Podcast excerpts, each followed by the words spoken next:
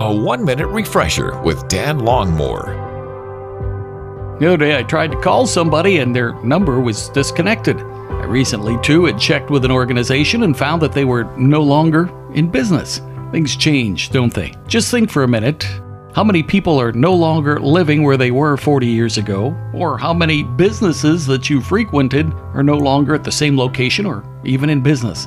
Things change, don't they? We think they change rather quickly, but in light of eternity, not really. The Apostle Paul reminded the church at Corinth to fix their eyes not on what is seen, but what is unseen. For he says, What is seen is temporary, what is unseen is eternal.